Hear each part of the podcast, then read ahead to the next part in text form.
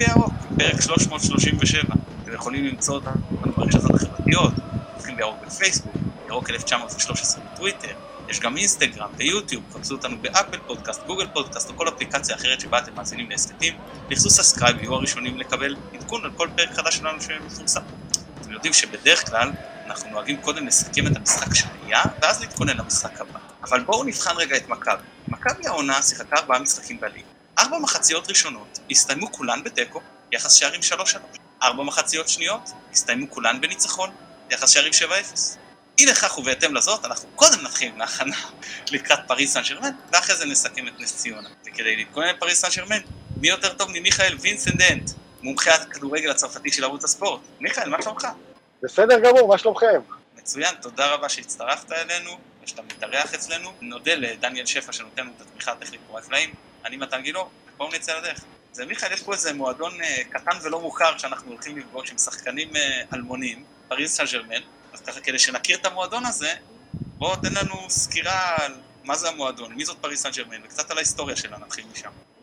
אז ראשיתה של PSG, אנחנו מדברים על שנות ה-70, המועדון הזה נוסד ב-1970, די מאוחר ביחס למועדונים ההיסטוריים שאנחנו רגילים לראות בזירה האירופית, ליברפול, ביירן, ברצלונה, ריאל מדריד כמובן, כל ה... המועדונים האלה כבר למעלה עם 100 שנות קיום, ופז'ה יחסית סגרה 50 שנה, לא מזמן. הסיבה הפשוטה שהכדורגל לא היה כזה פופולרי בפריז עד שנות ה-70, ואפילו אני מרשה לעצמי להגיד עד שנות ה-80. ובתחילת דרכה פז'ה אפילו הייתה בליגה השנייה, עד שהיא עלתה באמת לליגה הבכירה. הסיבה הפשוטה שהיו מועדונים אחרים בכדורגל הצרפתי, שאתה אומר עד היום לחבר'ה המבוגרים, מה זה כדורגל צרפתי? אז כולם מועדים את סנט-אתיין. סנט-אתיין הייתה בשנות ה-70 וה-80 המועדון של צרפת, הגיע אפילו לגמר גביע אירופה נגד ביירן, זה היה ב-73 אם אני לא טועה, והיו עוד מועדונים, בורדו ומרסיי בשנות ה-90 שהתחילה באמת עם הכסף הגדול, ופריז לא כל כך הייתה במוקד של הכדורגל, היו מועדונים אחרים לגמרי.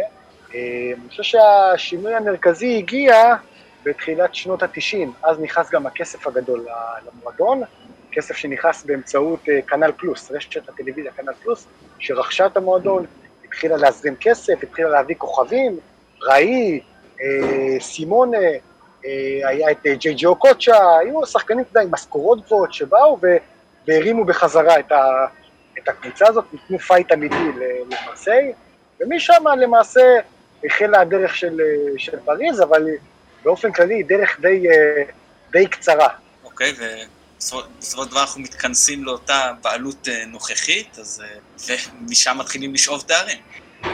כן, מהרגע שהקטרים נחתו במועדון, אנחנו מדברים על שנת 2011, קיץ 2011, רשות הספורט של קטר, רשות ההשקעות של קטר, מוכשת את PSG, היא לוקחת את זה מידיים צרפתיות שהיו שם, ומתחילה להזרים את הכספים האסטרונומיים שאנחנו רואים היום. נגיד הסופרסטאר הראשון שנחת בפריז, זה היה חוויאר פסטורי, אז בעסקה של למעלה ב-40 מיליון יורו, זה היה סכום דמיוני, אז עבור הכדורגל הצרפתי, מביאים את חוויאר פסטורי, אז היה הכוכב של פלרמו, תמורת כסף גדול, מנסים ליצור איזושהי כביכול קבוצת כוכבים, ומתחילה הפער העצום הזה בין PSG לבין שאר הקבוצות, משהו שלא יכולנו להגיד, בתחילת דרכה של פריז, היא תמיד הייתה בצילה של מרסיי בשנות ה-90, אז זה בעצם ההיסטוריה הקצרה של PSG עד ההגעה של הקטרים. הבנתי, עכשיו, אני קצת יוצא רגע רק מהמועדון עצמו והיחס של צרפת. האם בשאר צרפת מתייחסים לזה כמו שהתייחסו לליון עם הרצף הליפויות שלהם? או שאומרים, רגע, פה יש משהו שונה?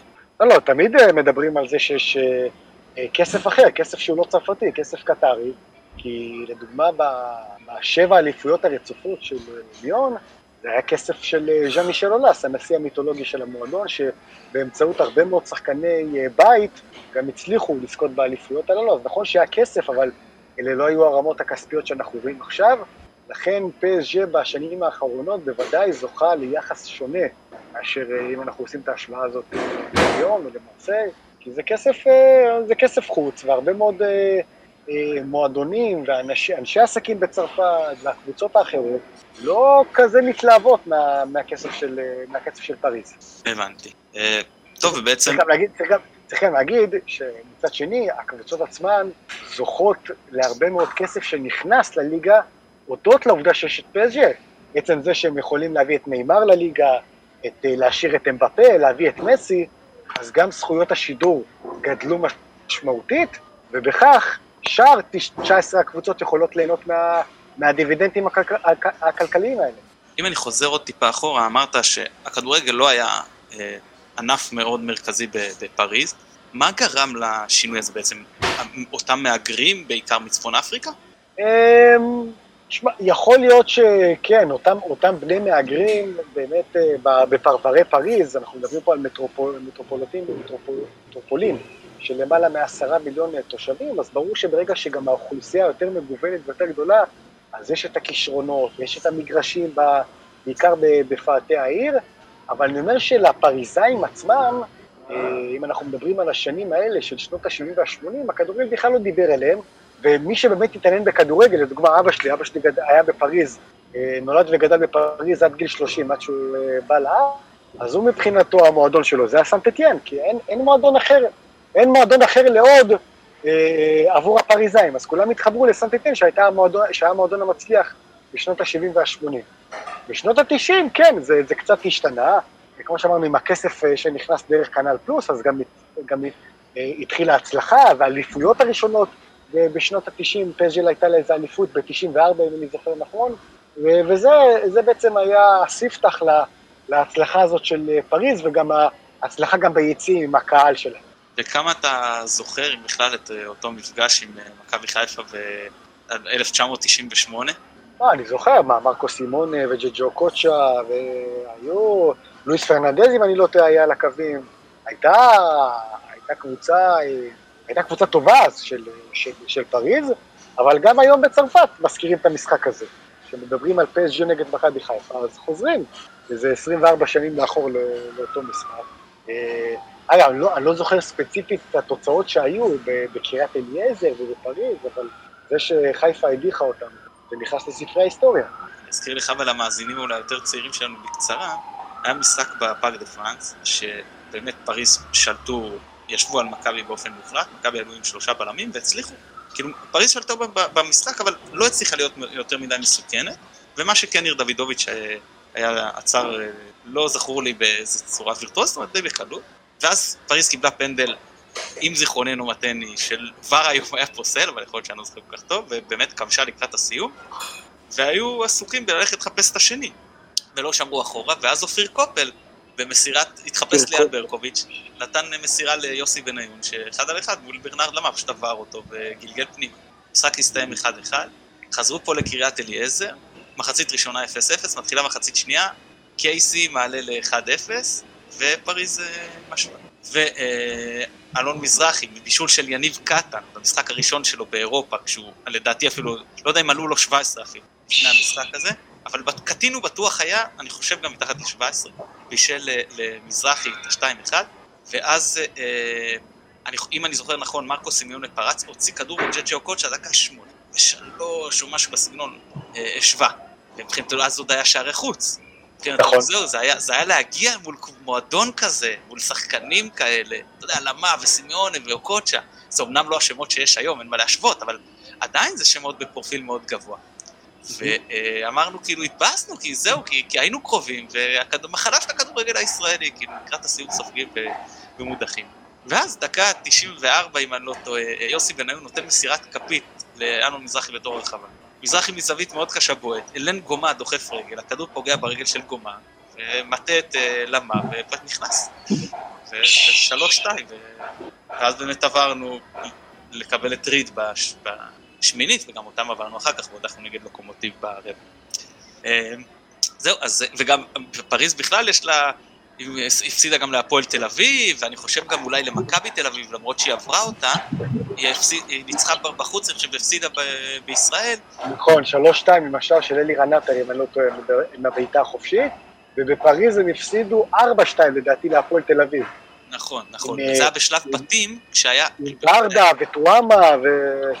צמד של טועמה, נכון, אתה זוכר נכון, צמד של טועמה. אז היה שלב בתים שכל אחת משחקת מול יריבתה רק פעם אחת, היו 5 קבוצות בבית, וזה לא היה שלב... כמו שמכבי חיפה בזמנו הייתה בבית עם מוקסר, גם. נכון, נכון. אני זוכר את המשחק הזה טוב, וישבתי בבלומפילד מאחורי השער, והשער של בוקולי, זה היה השני, אז ניצחנו 3-1, אבל השער של בוקולי חצי וולה כזה, פשוט הרים את האצטדיון באווירה מטורפת, שגרם לסקאוט שהיה מפרטיזן בלגרד, שאנחנו מכירים את האווירה בסרביה, לחזור לסרביה ולהגיד בעיתונות, מכבי חיפה ניצחה בגלל הקהל שלו. אז הייתה אווירה מאוד טובה בבלומפילד באותו משחק. כן, אז פריז סן ז'רמן עם היסטוריה פחות טובה נגד ישראליות, אבל אני אומר, היום באמת קבוצה כזאת היא לא אמורה לפרק פה כל ישראלית בלי קושי. מצד שני, גם אמרתי שדיברנו עם הפודקאסט של אוהדי אולימפיאקוס לקראת המשחק בין הקבוצות, אז הם אמרו, אולימפיאקוס לא מצליחה לעבור ישראליות. כל פעם שפוגשת ישראלית היא מודחת, אז אמרתי להם, טוב, נו, אבל זה כבר תקופה אחרת, והנה, זה פשוט דבר הצליח, אז לך תדע. אז בואו נגיע לאותה מפלצת שנקראת פריז סן ז'רמן, ונדבר רגע על הרכב, כאילו, בואו נתחיל מהשחקנים האלמונים שמרכיבים את השוער הגנה קישור בהתקפה של פריז סן ז'רמן. כן, אז בואו נגיד, ראינו אתמול את המשחק שלהם נגד ברסט בליגה, שבסיומו הבלם פרסטן קימפמבה נפצע, אז הוא יחמיץ גם את המשחק בסמי עופר וגם את המשחק הליגה הבא נגד ליון, הוא החיסרון היחיד שצריך להיות, נגיד, ב-11 החזקים ביותר שעומדים ברשותו של גלטייר, וכמובן יהיה דונרומה בין הקורות, PSG שינתה את המערך של העונה עם 3 בלמים, מ2 בלמים ל3, אז אנחנו נוכל לראות את סרחיו רמוס, נוכל לראות את מרקיניוס, וככל הנראה דנילו פררה, הפורטוגליה, הקשר הדפנסיבי, יוסט לעמדת הבלם במקומו של קימפמבה, באגפים אשרף חכים עם צד אחד, נונו מנדש הקיצוני שמאל בצד השני, שני השחקנים שהחזיקו את הקישור זה וראטי וויטיניה, וויטיניה זה אולי עבור רוב המאזינים זה שם אלמוני, אבל יצא לי לראות אותו כמה פעמים, הקשר הפורטוגלי הזה שהגיע קיץ מפורטו, שחקן אדיר, אדיר, אדיר, רק עכשיו נפל לי הסימון למה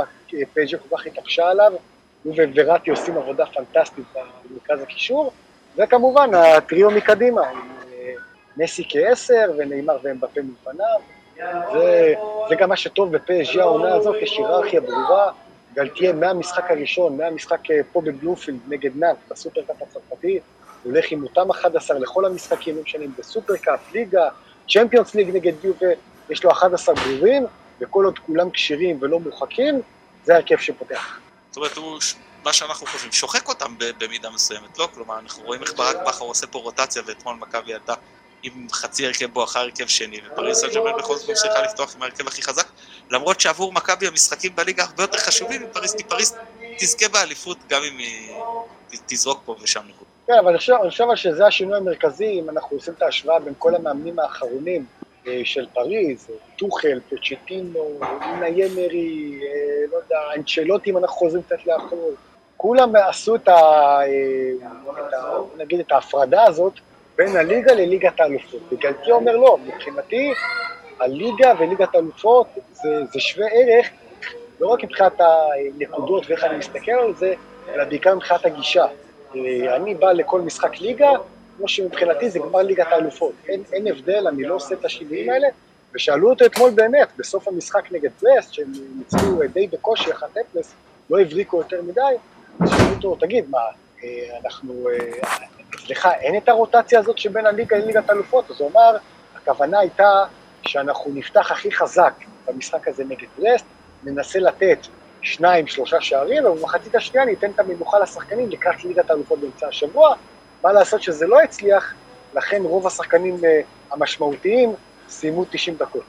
אוקיי, אז אני מניח, כן, אני אנחש פה שמכבי חיפה תשחק תמונת מראה מבחינת... 5-3-2 או 3-5-2, לא משנה איך תקרא לזה, פשוט כי ככה פותחת באירופה, בניגוד לליגה של הרוב משחקים, 4-3-3. כמה לפריז יצא לשחק העונה מול קו הגנה של 5 שחקנים? זו שיטה שלאט לאט הולכת וצוברת תאוצה, אנחנו רואים הרבה מאוד מועדונים, הרבה מאוד נבחרות שמשחקות בשיטה הזאת, כי זה נחשב אולי בעיני האנשים כשיטה הגנתית, אבל מי שמשחק אותה נכון, יכול בסופו של דבר להגיע לאין ספור מצבים עם 7 שחקנים בתוך שטח המגרש של היריבה. אתה משאיר את 3 בלמים שעומדים על קו האמצע, לזכות, ואז פשוט 7 שחקנים שותפים להתקפה, לכן זו שיטה סופר התקפית למי שיודע ומי שיש לו את הכלים לשחק את זה, בטח עם PSG, עם שני קיצוניים שלהם, אשרף ונינו מנדש, שני שחקנים יכולות התקפה בלתי רגילות, אז ככה שאני לא חושב שזו תהיה בעיה עבור PSG לבוא ובאמת לשחק גם מול קבוצה שמשחקת עם כביכול 5 שחקנים מאחור, וגם מול מכבי חיפה, כי אנחנו נרחיב על זה עוד מעט, התארים הם באמת תאומיים, זה הכל תמיד, אני חושב, בגישה של פריז, איך היא תבוא למשחק הזה, ואני בטוח שבהודות לגלטיה, תבוא למשחק הזה מחויבת, כפי שהיא עכשיו תעלה לגמר ליגת האלופות באיסטנבול, בסוף העונה, אם וכאשר היא תגיע. נקווה שלא, אבל אתה יודע. אתה אומר. אז טוב, אז בואו נתחיל באמת, בדרך כלל אנחנו מבקשים מהאורחים שמגיעים לקראת הזה, לזכור לנו את השחקנים ולספר לנו עליהם, אבל פה אני חושב שזה באמת, אנשים מכירים ויודעים מי השמות, אתה יודע, פריז סן ז'רמן ומה הנקודות החוזקה שלהם, ובכל זאת מה שנקרא, איפה מכבי חיפה צריכה לבחור את הרעל שלה, כאילו, מה כן לתת, מה אסור לתת, אתה יודע, חייבים לרכז מאמץ ששם, משם זה לא יבוא. אני אגיד לך, זה מאוד קשה לבוא ולהתכונן למשחק כזה, הצד ההגנתי, למנוע מקבוצה כזאת התקפות, היינו בתקופת המשחק הראשון שלהם נגד יובה, PSG רקדה על הדשא במשך המחצית הראשונה, היא עשתה מה שהיא רוצה, עם קצת יותר ריכוז, זה היה גם 3-4-0 אחרי זה, ובמחצית השנייה PSG קצת יצא מהשטף של המשחק, מה שאפשר ליובה לחזור. הבעיה שגם למכבי חיפה אין את הכלים ההתקפיים, לעשות את ההבדל.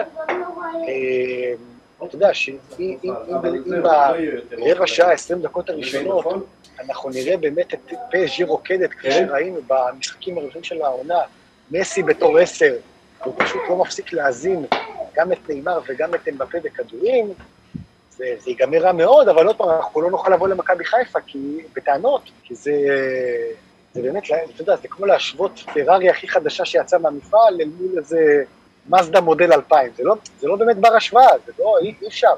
עוד פעם, מבלי לזלזל במכבי חיפה כמובן, זה לא... הפערים ברורים, אין ספק. כן, כמה שבחר יתכונן וכמה שחיפה ינסו באמת להקשות והכל. צריך לקרות פה משהו באמת חריג, אתה יודע, איזשהו פנדל בהתחלה, איזה כרטיס אדום, איזה דברים חריגים שיוציאו את PSG מאיזון, כי אם אנחנו נראה 11 מול 11, בוא נגיד אפילו עד המחצית, אני בספק אם מכבי חיפה תוכל להחזיק מעמד, כפי שלדוגמה היא עשתה נגד בנפיקה במשחק הראשון, עד המחצית. פה באמת ניגע במה שהיה נגד בנפיקה, כי מכבי חיפה באה מול קבוצה הרבה יותר מוכשרת ממנה, לפחות במחצית הראשונה, ניסתה ללחוץ אותה גבוה. אגב, עשינו את זה גם בטוטנהאם, ושם זה עלה בשביעה, אבל זה קרה ברוסיה נגד רוסטוב, של קבוצה עדיפה, ובעצם כמעט כל קבוצה שמכבי חיפה פגשה, פיינורד ופראג, כאילו, וגם אם זה היה הכוכב האדום או אולימפיאקוס, ניסו ללחוץ לחץ גבוה. לדעתך, כן? מכבי חיפה זה מה שהיא צריכה להגיד, אנחנו לוחצים לחץ גבוה, זה כאילו מה שאנחנו עושים, או שהיא צריכה להגיד, טוב חבר'ה, פה יש משהו שונה, יש פה כבר חלק קדמי, משהו שאנחנו לא רגילים, עדיף לשבת מאחורה, לרדת הגנה יותר נמוכה ממה שאנחנו רגילים, ולנסות לפחות בהתחלה קצת להעביר את הזמן. כן, על הנייר, המחשבה השנייה שלך כביכול יותר נכונה, אבל אנחנו מכירים את ברק בכר לאורך השנים האחרונות שלו במכבי חיפה. חיפה משחקת את המשחק שלה לא משנה נגד איזה קבוצה, אם זה בליגה, אם זה עכשיו במשחק הראשון בבנפיקה, ברור שבמחצית השנייה כבר באיזשהו מקום נגמר הדלק וההבדלים, פערי האיכות כן יכולת להרגיש אותם, כי בליגת העל אתה יכול לתת למגן שמאלי כמה שטח שאתה רוצה, אבל מול בנפיקה גרימלדו תוקע לך את הכדור בחיבורים, אין מה לעשות, זה ההבדלים של הרמות הגבוהות, אז יכול להיות שחיפה באמת תפתח את המשחק עם האנרגיות של הקהל, עם הטירוף שיהיה בסמי עופר, ב10 דקות רבע שעה ראשונות, כן, תנסה ללחוץ את פריז, ואולי אפילו תצליח להחזיק מעמד, אבל שאלה גדולה, כמה זמן זה יוכל באמת להחזיק מים, כי האינטנסיביות של המשחק היא בכלל לא בר השוואה לגבי האינטנסיביות של שחקני PSG, בטח ובטח PSG הזאת של גלטיה, שמבחינתו הערך העליון מבחינה מקצועית, זה משחק הלחץ. פז'ה הורגת את היריבות שלה במשחק הלחץ, פז'ה לוחצת גבוה מאוד את היריבות מולה, כולם נמצאים בשטח המגרש של היריבה ברגע שיש שיבוט כדור, אז תחשוב שגם עם האיכויות הללו, גם עם האינטנסיביות הללו, גם מכבי חיפה מבחינתה, אני חושב שזה יהיה פעם ראשונה שהיא תחווה עצימות כזאת במגרש. אם בכל זאת אנחנו רוצים לפנטז, אז זאת הדרך לתפוס את פריז, זאת אומרת, לנצל את הלחץ הגבוה שלה להתקפות מתפרצות? אני חושב שכן. תראה, אם הם יגיעו למצב הזה שיש איזה 7-8 שחקני שדה בתוך שטח המגרש של חיפה, ואתה מצליח למסור איזה כדור ארוך לפיירו, ופיירו דוהר מול השער, וסוף כל סוף מסיים גם טוב, אז יכול להיות שכן, אבל נצטרך להמתין. כן, אגב, עוד איזה חצי משפט, שמעתי אתמול, לא זוכר מי אמר את זה, שלדוגמה השער הראשון של אצילי, אתמול נגד נס ציונה, עם הבעיטה מחוץ הרחבה, אז אמרו, רגע, מה, אם נתנו לו את המרחק הזה מול פריז, הוא לא ישים את הכדור הזה ברשת? אז ברור שישים את הכדור הזה ברשת, אבל מול פריז לא תהיה לו את החופשיות לבעוט את הבעיטה הזאת בצורה כל כך פנויה. זה ההבדל הגדול. אני אגיד לך על זה שני דברים, או שלושה דברים. אחד, לך תביא את אצילי עם הכדור לשם, זה עוד לפני שאתה חושב על כמה זמן יהיה לו, לא יהיה לו. זה א', זה כבר הרבה יותר חשוב. ב', אנחנו דיברנו על זה הרבה בהסקט שלנו, שאצילי זה אולי השחקן שהכי משפיע עליו, ההבדל מהליגה לאירופה. בליגה הוא ענק, באמת, הוא פשוט עצום, כבר עונה שנייה. הנה, אנחנו רואים עכשיו 4 מחזורים, 6 שערים, באחד הוא אפילו לא פתח, וגם בזה שהוא לא פתח, ולא, זה היחיד שהוא לא כבש, בו הוא הרים את הכדור שממנו נכבש השער. באמת, גם אם הוא לא טוב, הוא מביא מספרים אסטרונומיים. באירופה, שאין לו זמן לחשוב, הוא פשוט שחקן פחות טוב, בצורה משמעותית. הליגה מאוד נוחה להצילי, אגב, שזה בסדר, כן? זה מבחינת הקצב, מבחינת הפיזיות, מבחינת... אתה רואה שנוח לו לשחק כאן בכדורגל, ואנחנו רואים את המספרים, הוא נתן עונה אדירה אתמול. אגב, הוא לא צריך להתנצל על כך, זו הרמה. אבל באירופה, כמו שאתה אומר, ברגע ש... תראה לדוגמה מה קרה במשחק נגד בנפיקה בהתחלה. כמה שחקנים... סליחה, מתי ראית את אלי מוחמד מסיים את המשחק דקה 30 בשל פציעה? אתה מבין? זה לא קורה פה בליגת העל, כי אף שחקן לא יכול לפרק את אלי מוחמד, הוא מפרק שחקנים. אבל מה לעשות שבליגת האלופות? זה פיזיות אחרת, זה דברים אחרים. נגד בנפיקה, שזו כביכול הקבוצה הפחות נוצצת בבית, היא באה ושולחת שחקנים, הנה, ותראה את סוף, ותראה את זה. זה בכלל לא משהו שאנחנו רגילים לחוות מדי שבוע, ולכן ברגע שאתה חווה את הדברים האלה, פעם מול איזה נבחרת חזקה במדעי הנבחרת, או פעם בשלב הבתים של הצ'מפיונס, אז אתה רואה את הפערים, אין מה לעשות, זה עולמות שונים. לא, אין ספק שעכשיו פירו למשל, שצריך להתמודד עם רז שלמה, ושהוא צריך להתמודד עם סרחיו רמוס, אז גם פיזית זה אתגר שונה. והיכולת שלך למוטט אחד ולמוטט את השני, זה לא אותו דבר. אז מה שרציתי להגיד אז על אצילי, אז החלק הראשון זה להגיע. והחלק השני זה הזמן מחשבה, ואף אחד לא ייתן לו כל כך הרבה זמן לכוון ולהידות תחת. והחלק השלישי שראיתי את השער הזה גם במגרש וגם בתקציר, ואני ממש לא בטוח שדונרומה לא לוקח כדור כזה. אתה צודק, נכון. בוא נגיד, יוסי גינצבורג זה לא דונרומה. כן, אז כשאתה לוקח את כל הדברים האלה, היו באמת להצילי שערים שאני אומר, טוב, פה לא משנה גם אם אתה מעמיד 2 שוערים הכי טובים בעולם, אף אחד לא מוציא את זה.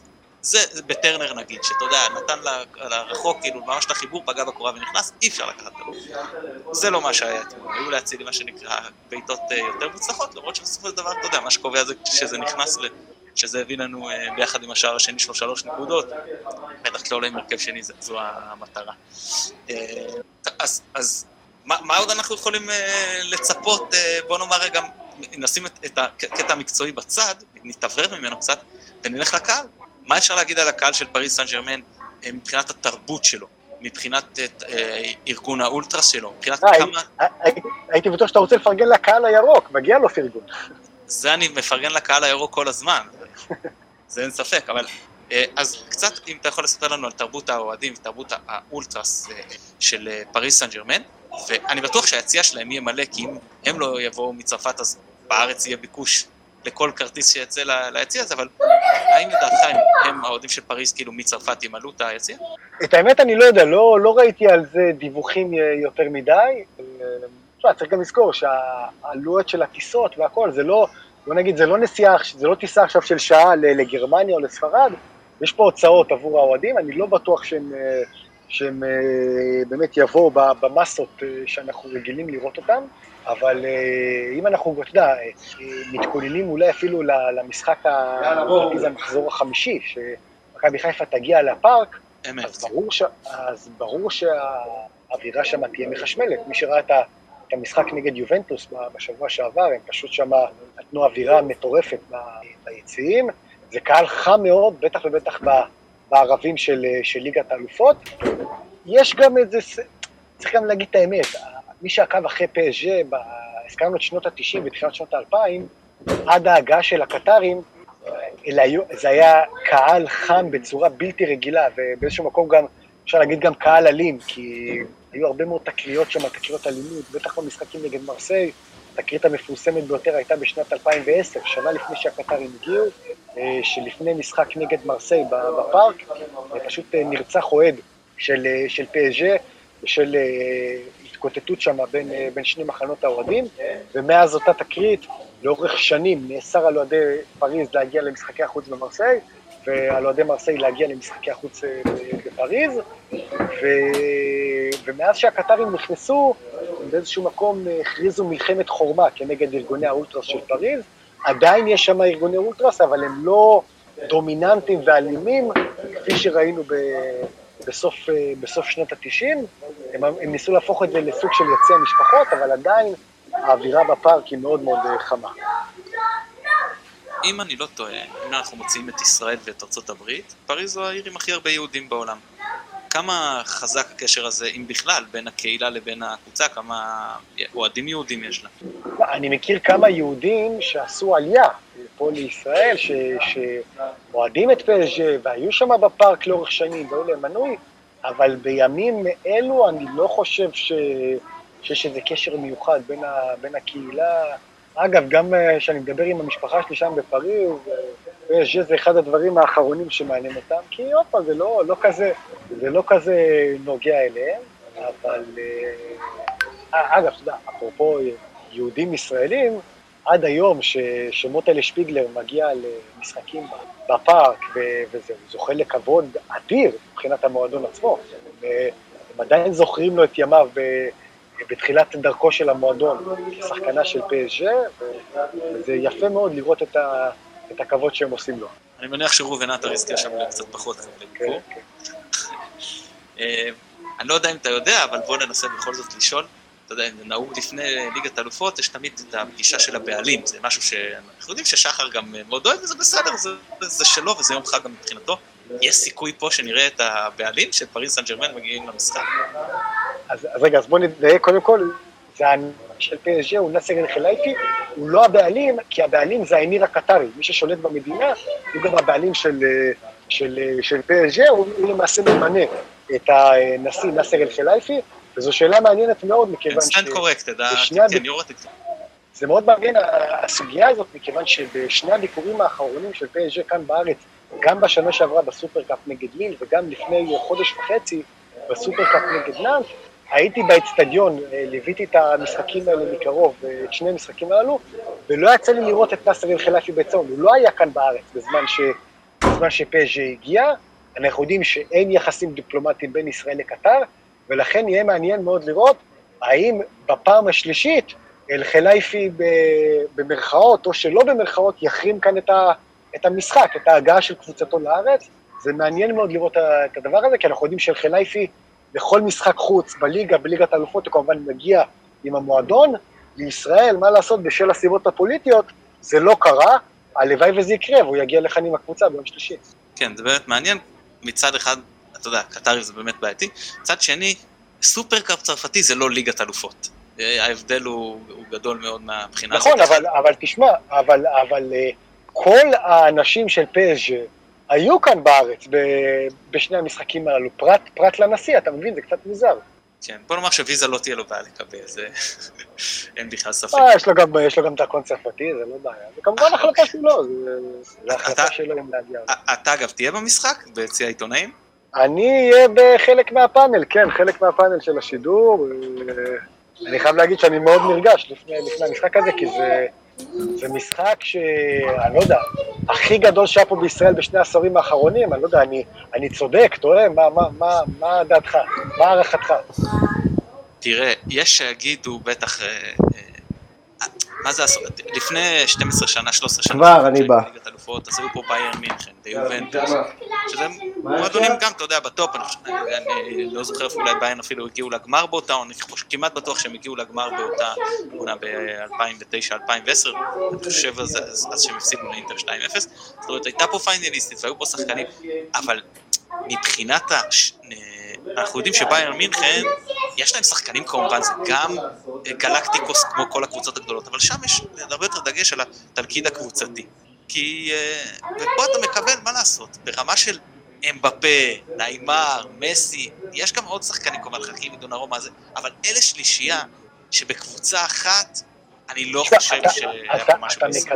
אתה מקבל פה בארץ במשחק תחרותי אמיתי, עוד פעם, כפי שיגידו שהסופרקאפ זה סוג של משחק קדמונה כזה, הליכה, פה אתה מקבל במשחק תחרותי, ובמיוחד במחזור השני, זה לא שעכשיו PSG מגיעה לפה במחזור השישי, שאוקיי, כבר הבטיחו את נפלה, ופתאום אתה רואה שחקנים משנה והכל, PSG תגיע למשחק הזה, כמו שאמרנו, כאילו זה גמר ליגת האלופות, בגישה למשחק הזה עם כל התותחים. שמה? אתה מקבל פה את הקבוצה הכי נוצצת בעולם. לא טוב, זו לא הקבוצה הטובה בעולם, אבל זו הקבוצה הנוצצת. לא, הוא הולך לראות בחדר של אבא ואמא, הוא לא מפריע לך בסלון. אוהד הכדורגל וגם פרשן של חלק מהפרשנים של המשחק, זה אירוע מרגש ברמות. כן, אני יכול להגיד לך שגם בהגרלה וגם לקראת המשחק, יש מחלוקת בקרב. מה זה? בהגרלה היו כאלה שאמרו, מדהים, אנחנו הולכים לשחק, אתה יודע, קבוצה כזאת, עם שחקנים כאלה, איזה כיף. בלאו הכי אין לנו סיכוי לעלות מהבית, אבל לפחות, אתה יודע, נהנה מהשמות הגדולים, נתחכך באבק החבר. ואני מהצד השני שאומר, תנו לי הגרלה כמה שיותר קלה, אני רוצה להסיט תוצאות כמה שאפשר, גם אם אפשר לעלות מהבית. זה משעמם, זה משעמם, רצית לראות פה את איינטראכט פרנקפורט? כן, כן, כן, לגמרי, רציתי לקבל את איינטראכט פרנקפורט מהדרג הראשון, אני לא מתבייש להגיד. זה משעמם אבל. אז זה בדיוק המחלוקת שזה, שיש אנשים שאומרים, לקראת יום רביעי, וואו, איזה כיף לראות את מסי, ניימר, אמבפה, אתה יודע, אלה השלישייה המרכזית, כולם כוכבים ענקיים, סרחיו רמוס, מישהו יכול להגיד משהו, אחד הבלמים הכי גדולים בהיסטוריה, ווינר מדהים, שערים בגמר ליגת אלופות, זוכה מונדיאל, זוכה, או כאילו, מה בכלל אפשר להגיד, אתה יודע, השחקן הזה שזכה בכל תואר אפשרי, ועדיין, ויש אוהדים מהסוג השני שאומרים, אל תביאו לי מסי ולא זה, אנחנו רק מכבי, וזה הדבר היחיד שמעניין אותנו. אני חושב אבל שהחלק הזה הוא מיעוט, לא? או שאני טועה? אני מגדיר את זה, אני חושב שדי בארדקור של האוהדים, אני מלא חוץ ואני הולך לכל משחק וזה, ואנחנו לפחות בחלק של הארדקור, אני חושב שנוקטים יותר בגישה השנייה של לא מעניין אותנו נגד מי, רק מכבי, כל השאר, אתה יודע, שיהיה מי שיהיה, אנחנו נעשה לו את הגיהנום, אבל אני באמת חושב שהקהל הרחב בגדול מאוד מתרגש, לקראת זה שהולכים לשחק מול אותם מקום. ברור, מה זה? אני אומר לך, לדעתי, עוד פעם, אני מדבר על כל האירוע הזה עד לשריקת הפתיחה, זה הולך להיות משהו מטורף, מבחינת, אתה יודע, בטח, אני מתאחל להגיע לחיפה כבר משעות הצהריים, כדי להגיע בזמן, מכל הפתקים הכל, אני מאוד מקווה שגם יצא לי להסתובב בעיר, איזה בירה טובה, איזה ארוחת צהריים, אני בטוח שכל העיר, זה משהו מטורף, מה שהולך לקרות שם ביום רביעי, כמה פעמים בחיים אנשים יכולים להגיד, בונה, זכינו לראות פה שלושה מהגדולים ביותר שראינו על מגרש אחד מול קבוצה ישראלית. זה מטורף. כן, הכי דומה שאני זוכר זה כשב-94 באתי לאצטדיון רמת גן והגיעו מארגנטינה לקראת המונדיאל. ואני זוכר שהאוהדים של ארגנטינה שהיו איתי, באו, אני קיבוצניק במקור, ובאתי עם כמה אוהדי ארגנטינאים, כאילו ילידי ארגנטינה, יהודים שעשו עלייה, ולא ראיתי אנשים שמתייחסים ככה לבן אנוש, לא רק כדורגלן, לבן אנוש בכלל, זה היה ברמת יותר ממה שחסידים של, אתה יודע, של הבבא סאלי למשל מתייחסים אליו, זה היה משהו קיצוני, ואתה יודע, דמעות בעיניים, וזה רק מלראות אותו עולה לחימום, זה היה דבר מטורף. אז זה הכי קרוב, אני חושב, שאפשר להגיד וזה לא המשחק תחרותי, אתה יודע. אז פה זה באמת זה, אבל אני בגישה שמה שמעניין אותי כאילו זה רק מכבי. אני יכול להגיד לך שאני זוכר שהיו משחקים בליגת אלופות ושהיה איזה משחקי השלמה שלנו נגד רמת שרון ונסעתי למשחק, מבחינתי מכבי זה כאילו, לא יודע, מעל הכל ופחות מעניין, אבל בשביל הקהל הרחב אין ספק שזאת חתיכת חוויה. והקהל, אני אגיד לך שני דברים, קודם כל הקהל של מכבי כרגע מפוצץ אצטדיונים באופן קבוע כבר הרבה זמן, ומהבחינה הזאת זה סוג של תגמול מאוד ראוי, שגם בתקופה, בעשור באמת היום ונורא הזה. קבוצה בצורה שאתה לא רואה בכל מקום, מגיעים בכמויות היסטריות, 30,000 נגד נס ציונה, קבוצה שבאמת לא מעניינת בזה, אתה רואה שהם מגיעים, ואי אפשר להשיג בכלל כרטיסים למשחקים של מכבי חיפה, אני בכלל לא מדבר על PSG, כן, שזה משימה בלתי אפשרית, אבל אפילו למשחק ליגה נגד נס ציונה, קריית שמונה, קשה להשיג כרטיסים, בטח משחקי החוץ, אתה רואה את המושבה מלא, זה באמת שפו אדיר לקהל הזה. כן, נס ציונה שבוע לפני כבר היה סולד אאוט, בלי פתיחה לקהל הרחב. בשלב, אחרי המנויים מכירה לחברי המועדון, שם זה נגמר. הראש הנורמלי נקרא לזה, אומר לעצמו, איזה מעניין לראות עכשיו את נס ציונה. עזוב אותי, תן לי להיות מה זה. פתאום אתה רואה, אנשים באים. זו למעשה ההבדלים בין המחשבות של, שאני לוקח את עצמי כאוהד בית"ר. אם היית אומר לי אתמול ב-6 בערב, לך תראה בית"ר נס ציונה. הייתי לך לעזוב אותי, אתה להיות בבית עם הילדה וזה, מה אני צריך לשבת? אבל אתם, זה משהו מטורף. כן, אז מהבחינה הזאת זה באמת ראוי, והדבר השני שאני רוצה להגיד לך, כשאתה אומר שאתה מגיע מוקדם, נוצרה תרבות של הגעה מוקדמת למשחקים, עם משהו שממש באמת לקוח מאירופה, שממש, אתה יודע, שעות לפני המשחק, אלפי אוהדים כבר, אם לא מעל רבבה כבר, באזור של האצטדיון, ושותים, ושרים, ובאמת, אני חושב שככל שיצא לך להסתובב באזור של האצטדיון קצת לפני שאתם מתחילים את הפאנל, אני חושב שאתה ממש תהנה מזה, בטח לפני משחק כזה שהוא... אז אתה אומר, לא ללף לקרמל, ישר לאצטדיון? אני לא יודע באיזה שעה אתה מגיע, זה מאוד מאוד תלוי, אבל... תמליץ לי, זה הכל תלוי על פי ההבלחות. אני קטונתי, אבל באמת, בכמה שעות לפני המשחק כבר אפשר להגיע לסביבות האצטדיון, גם בגלל ש... בכלל, כי זה מה שקורה במכבי, גם השעה המאוחרת, שתגרום לאנשים, אתה יודע, להגיע, פשוט אפשרות להגיע הרבה יותר מוקדם, וגם היריבה, זה חלק מעצם זה שזה גם ליגת אלופות, וגם היריבה. אני מעריך, והערכה הגסה, ש3 שעות לפני המשחק, כבר יהיו 10,000 איש באזור של האצטדיון, אני מאוד אופתע עם לו, עד כדי כך. הולך להיות באמת משהו... השאלה היא איך יגיבו, אם באמת ייכנס, אתה יודע, שער שני, אם הדחיפה תמשיך, בבנפיקה זה היה, אבל במשחקי חוץ זה משהו שונה, ובמשחקי חוץ באירופה תמיד הקהל דוחף, לא משנה מה 90 דקות בלי קשר לתוצאה. כשהם טסתי לאלקמר, הפסדנו 2-0 על משחק שלא כלום, חסר משמעות לחלוטין, ב-90 דקות עוד עדו, כי כל היציאה ממש דרך. כן, אבל צריך להגיד את האמת, שגם ביתר כעלי החוץ אנחנו רואים את זה שלא משנה מה התוצאה, כי זה באמת הגרעין הקשה, כמה מאות או כמה אלפים שעושים את הדרך הארוכה, ואומרים, אם כבר הגענו לפה, בוא נעדוד את הקבוצה. נכון, אני מסכים איתך. אתה יודע מה, הזכרת לי, היה משחק ששיחקנו נגד ונספילס, מוקדמות ליגת אירופה. מה, נסעת גם לשם? לא, לשם לא יצא לי, אבל אז גם לא הייתה לי את ההתכנות הכלכלית שיש לי היום. הכי נידח שהגעתי זה למורסקה סובוטה, שהיה לנו משחק נגד סלובניה. אז הגיע אוהד אחד שלהם, אוהד אחד של ונספילס, לקריית אליעזר, והוא לא הפסיק לעודד כל המשחק, זה היה ממש נחמד, ואחרי זה באמת כל האצטדיון עמד ומחא לו כפיים, וכל השחקנים שלהם, נורא שהם הפסידו, כאילו 3-0, הלכו אליו, ואתה יודע, זה היה ממש מרגש, ואני תמיד חשבתי איך זה להיות אותו אוהד שטס למדינה זרה, אתה יודע, ואתה לבד ביציע, זה היה משהו באמת יוצא דופן, אז לא, הפריזים עלו את היציע שלהם, אבל משהו דומה בטח לא יהיה פעם. טוב, אני מרגיש שנגענו, אתה יודע מה, אולי לקראת, אם אנחנו כבר נקפוץ למחזור החמישי קצת, אז ניגע אולי קצת בדברים שקשורים למסביב המשחק בפריז. אז א', כמה אם בכלל האוהדים של מכבי צריכים להסתיר את החולצות ביום המשחק, כמה זה מסוכן או שאין בהם? בדגש על גבלת נשמיות?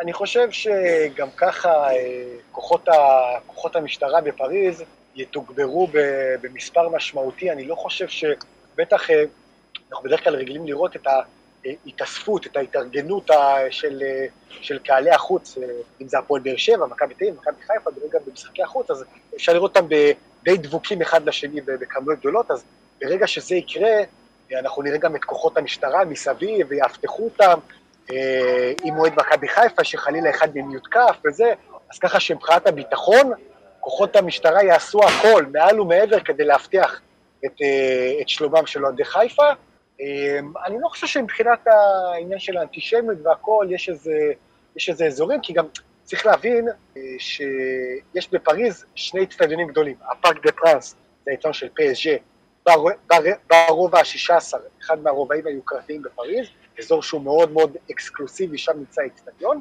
ויש את האצטדיון השני, זה האצטדיון של הנבחרת, הסטאד דה פרנס, שהוא רחוק, משהו כמו 20 דקות, חצי שעה נסיעה בכלל ממרכז פריז, הוא בפאתי פריז. שמה, בוא נגיד, זו אוכלוסייה לא הכי סימפטית בעולם, בלשון המעטה, אז אם היית אומר לי שהמשחק נערך שמה, אז הייתי אומר ששווה לבוא למשחק וללכת, לא להסתובב שמה באזור, אבל בכל מרכז פריז, מגדל אייפל, שאנזליזה, איפה שכל האוהדים יעבירו את היום-יומיים לפני המשחק, אני מניח שיהיה בסדר, אלא אם כן בשעות הקטנות של הלילה, אתה יודע, באיזשהו פאב, העניינים מתלקחים, אז יכול להיות שסיטואציות לא נעימות, אבל ברגע שביום המשחק, ברגע שיהיו כולם ביחד, אני משוכנע שכוחות הביטחון, ואני לא ממליץ לאנשים להתעסק עם כוחות הביטחון של צרפת, כי שם הם לא רואים מטר, הם יכולים לפרק כל מי שזז, אז גם אם זה מועד פז'ה וגם מועד חיפה, הם לא רואים בעיניים, אז לכן לא כדאי להתעסק איתם, עם האנשים האלה, והם יעשו הכל כדי שהמשחק הזה יעבור בשלום.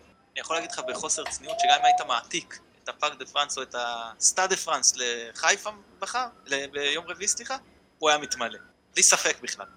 תשמע, הפארק יש איזה 48,000 מקומות, בסטאד יש 80, כן. כן, היה מתמלא 80, ביקוש הוא פסיכי. ברור.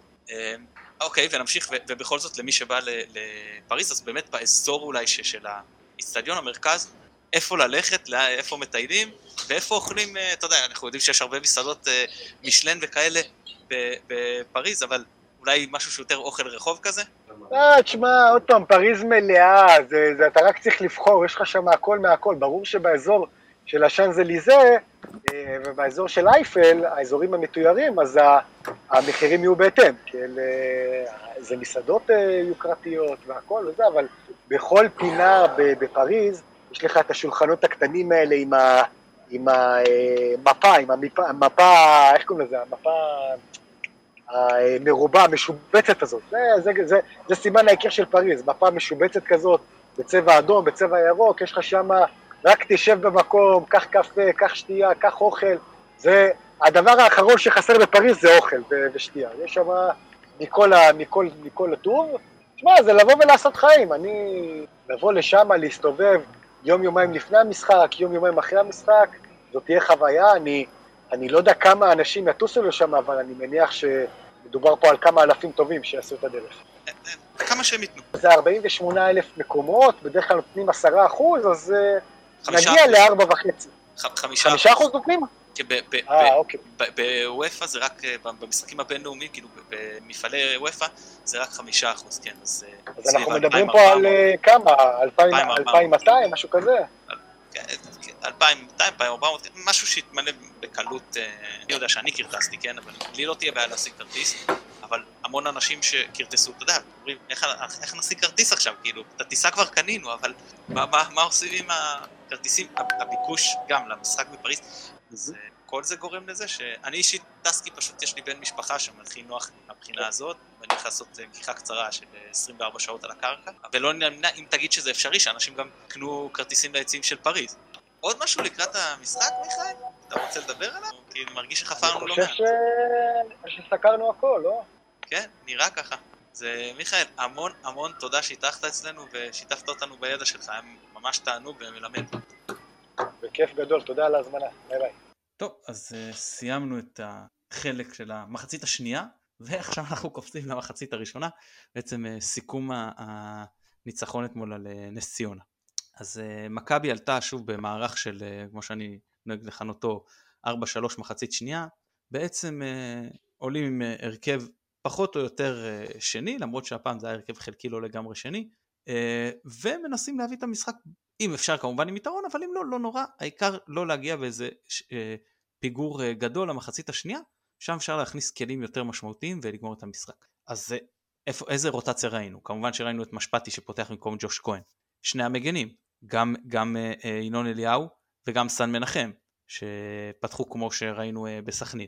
צמד הבלמים, טילן בטובינסיקה ועבדולאי סק פתחו, שזה אני מודה שאותי מעט הפתיע, כנראה אין עליהם עדיין עומס גדול מדי, למרות שבטובינסיקה כן שיחק 90 דקות בטרנר, וכן שיחק 90 דקות בליסבון, ובכל זאת שיחק גם 90 דקות מול, נקווה שבאמת זה לא היה מסלב יותר מדי, והסק ששיחק, במשחק הראשון שלו היה קצת בליסבון, כנראה רוצים שיחק רק חלק מהזמן בליסבון, הוא חלף, אני חושב, דקה 70, משהו כזה, וכנראה רוצים להכניס אותו, גם תאום ביניהם וגם אותו להכניס לכושר משחק. בקישור ראינו את נטע לוי, מוחמד אבו פאני ומאור לוי, כשנטע לוי מאחוריהם והם משחקים אבו פאני אמצע שמאל ומאור לוי אמצע ימין. פה אני מודה שקצת הופתעתי, כי אני לא יודע אם עלי מוחמד, בטח ברק כמובן יודעת אותו ממני, יהיה קשיר ליום רביעי, ולהעמיס ככה ללוי ואבו פאני ולתת להם אחרי העומס שהם גם בלב הכי נמצאים בו, בעיקר לוי. עוד 90 דקות, זה כבר היה 100 דקות נגיד עם תוספות זמן, במשחק הזה, ונטע וואלה עבד, וגם אבו פאני האמת, הם נתנו עבודה שניהם, אז נקווה שזה לא נשלם על זה ביום רביעי, שניהם אגב היו טובים מאוד לדעתי, ובהתקפה, עומר אצילי מימין, מאביס צ'יבוטה בשמאל, וניקיטה רוקביצה באמצע, אז בעצם מי לא פתח מההרכב, אז שון גולדברג, דיברנו על ג'וש כהן, דניאל סונדגרן, פייר קורנו, עלי מוחמד שפצוע, פרנסי פיירו, דולב חזיזה ודין דוד, שכמובן בליגה אפשר להגיד שדין דוד הוא לא שחקן הרכב, כן, הוא כן שחקן הרכב באירופה ולא בליגה. זהו, נס ציונה מבחינתם, דיברנו על זה בפרק קודם, הם פתחו פחות התקפי. אם אני מזכיר לכם, דיברנו שנגד בית"ר ירושלים, הם פתחו עם רביעייה קדמית של קוטליה, בוזגלו, פלומה ונס זמיר. והפעם הכניסו את ירושלמי, שהוא שיחק כחלק משלישיית קישור, עם אוסמן וטרוסט, והוא לא שיחק בחלק הקדמי. כמובן שנס ציונה לא התנפלו כמו שהם התנפלו על בית"ר ירושלים בשום שלב. דיברתי על זה שרבע שעה ראשונה הם דווקא היו קצת מפולפלים נגד בית"ר ירושלים, ואז דווקא, אז התנפלו, הפעם לא ראינו את זה בכלל. הם מההתחלה שיחקו יחסית נסוג, עם החזקת הכדור ברבע שעה הראשונה, עוד איכשהו הייתה מאוזנת, מאז נפתחו פערים עצומים, לכל הפחות 58% למכבי בקבוצות של רבע שעה, לפי נתוני המינהלת, ובקיצור בזבזו את הזמן, אפשר להגיד את זה, כשהניסיונות ההתקפיים המשמעותיים שלהם, היו דרך פלומה, פשוט הדריבל שלו, לשלוח לו כדור, לתת לו לרוץ על שטח, ולדרבל ולקוות שהוא יצליח ככה לקדם את משחק ההתקפה, צריך להודות שזה סך הכל עבד, הוא ניסה 9 ניסיונות כדרור והצליח ב6 מהם, וזה לא אוסמן, אגב, פתח סוגריים, אני חושב שהוא אחלה קשר, סגור סוגריים, אוסמן עשה 8 מ-10 נגיד בכדרור, אבל אי אפשר להשוות את האזורים, שהוא עשה את זה לעומת האזורים שפלומה עשה את זה, באמת כל משחק ההתקפה נשען עליו, קוטליה ובוזגלו ממש לא באו לידי ביטוי, רק כדי לסבר את האוזן, אלמוג בוזגלו, בכל המשחק, זה לא איזה חלוץ חוד, כמו רוקביצה, כן? בכל המשחק, לשחקן שמשחק, שחקן קו, 10 ניסיונות מסירה, זה הכל, זה מעט מאוד, בצורה אולי אפילו תאמר קיצונית לשחקן בעמדה הזאת, אגב גם אביס שיבוטה עם 9, כן גם הוא, אבל הוא שיחק חצי משחק, וגם הוא לא היה מעורב, לעומת בוזגלו ששיחק, הוחלף רק בשלב מאוחר, אז טוב, נחזור למכבי, מכבי פותחת את המשחק לא מאוד מדויק, שוב, מחליפים, אפשר להבין את זה, אבל יש גם כמה שחקנים שנראים יותר טוב, מאשר שהם נראו נגיד בסכנין, בדגש על אינון אליהו, שהפעם אני חושב שהיה לו משחק טוב, בניגוד למשחק הלא טוב בסכנין, ואני אגיד גם סן מנחם, שאומנם אני לא בא להגיד שהוא היה טוב, אבל כן יש פה שיפור, יש מגמת שיפור, זה היה הרבה פחות נורא, יכול להיות שאפשר להגיד גם שהמתנגד הוא פחות מאתגר, ועדיין גם מאור לוי אגב, שבסכנין לא ראיתי ממנו כלום, פה אני שם רגע בצד, אמנם הוא גם בישל שער, אבל זה לא העניין, הוא היה הרבה יותר מעורב במשחק,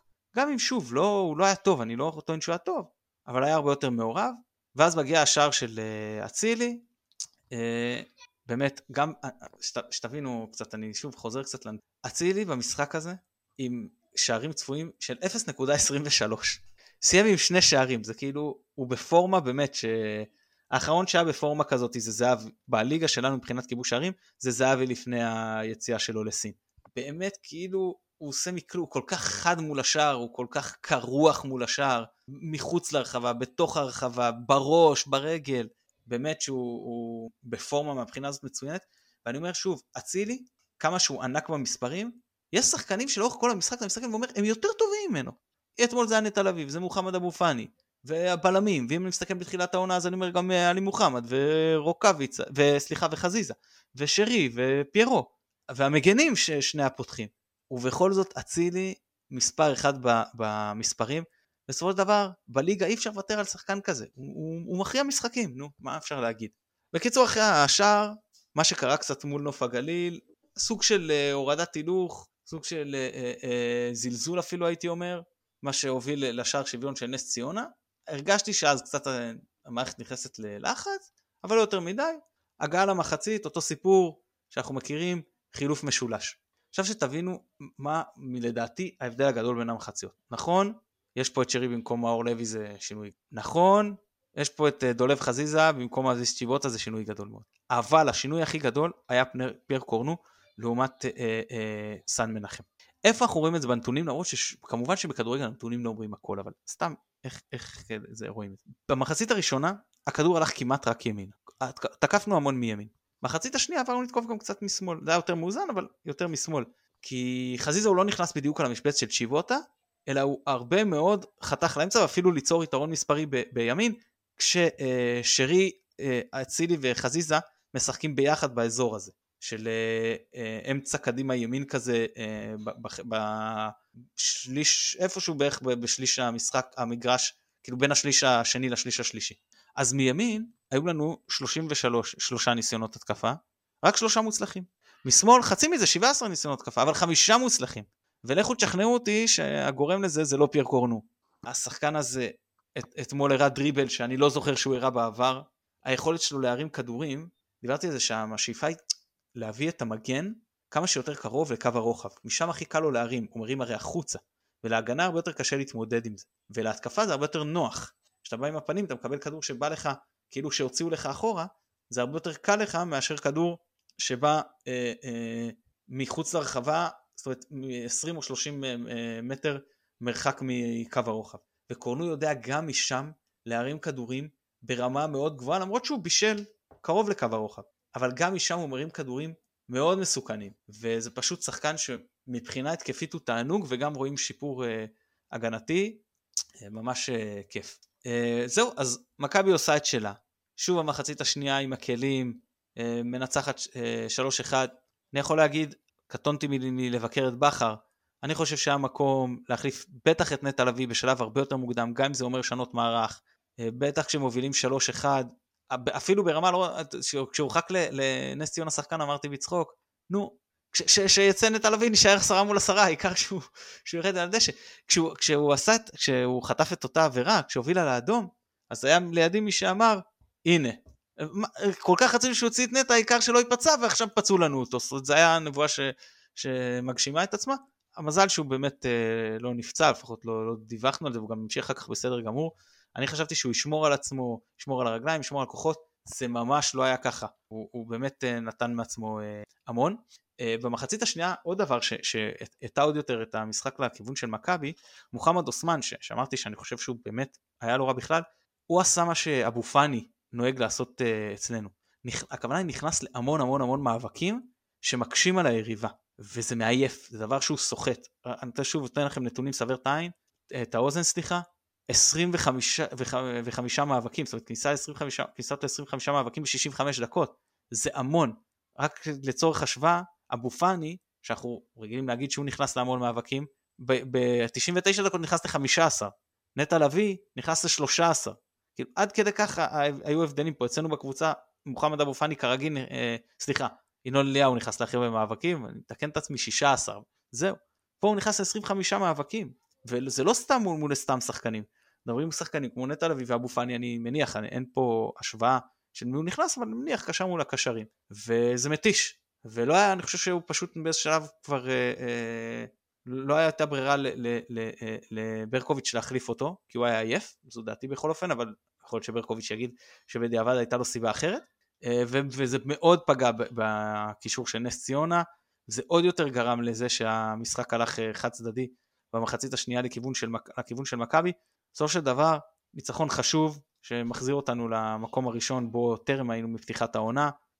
ניצחון מוצדק מאוד, אני חושב שמכבי הייתה טובה, לא הגנתית לאורך כל המשחק, למרות שהיה פה ושם מצבים לא מאוד מסוכנים של נס ציונה, גם השער לא היה מאיזה מצב טוב מאוד, אגב את כל השערים אני חושב ששוער טוב לוקח, כל ארבעת השערים שהיו במשחק, וגם התקפי משחק, שוב לא מושלם, אבל אני אומר ביחס לזה שפתחנו עם הרכב שני, וביחס לזה שזה משחק שהוא בין שני משחקי ליגת אלופות במרחק של שבוע אחד מהשני, והשחקנים גם רוצים לחלק כוחות, וגם יש פה עניין מנטלי, וגם המערכת כמערכת מתעסקת, אין לי ספק שהגורמים הלוגיסטיים נגיד הרבה יותר עם הראש כבר בליגת אלופות, וברור שהעניין הזה מרחף, אז לבוא במשהו יש בו קושי גם מנטלי, וככה לעשות את העבודה.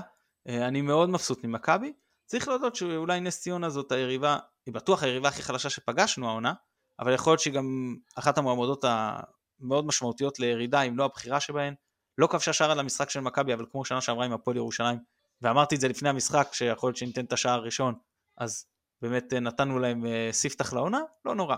כל עוד ניצחנו עם ההרכב הזה, זה מה שחשוב. בשלב הזה, כל עוד אנחנו בליגת אלופות, יכולת בצד, אוספים נקודות. נסיים ליגת אלופות, נחשוב יכולת. זהו, אין לי יותר מדי, באמת הרחבתי עם מיכאל, ואני לא רוצה להעיף יותר מדי את המאזינים, אז נשמור את הסיכום של המשחק הזה קצר.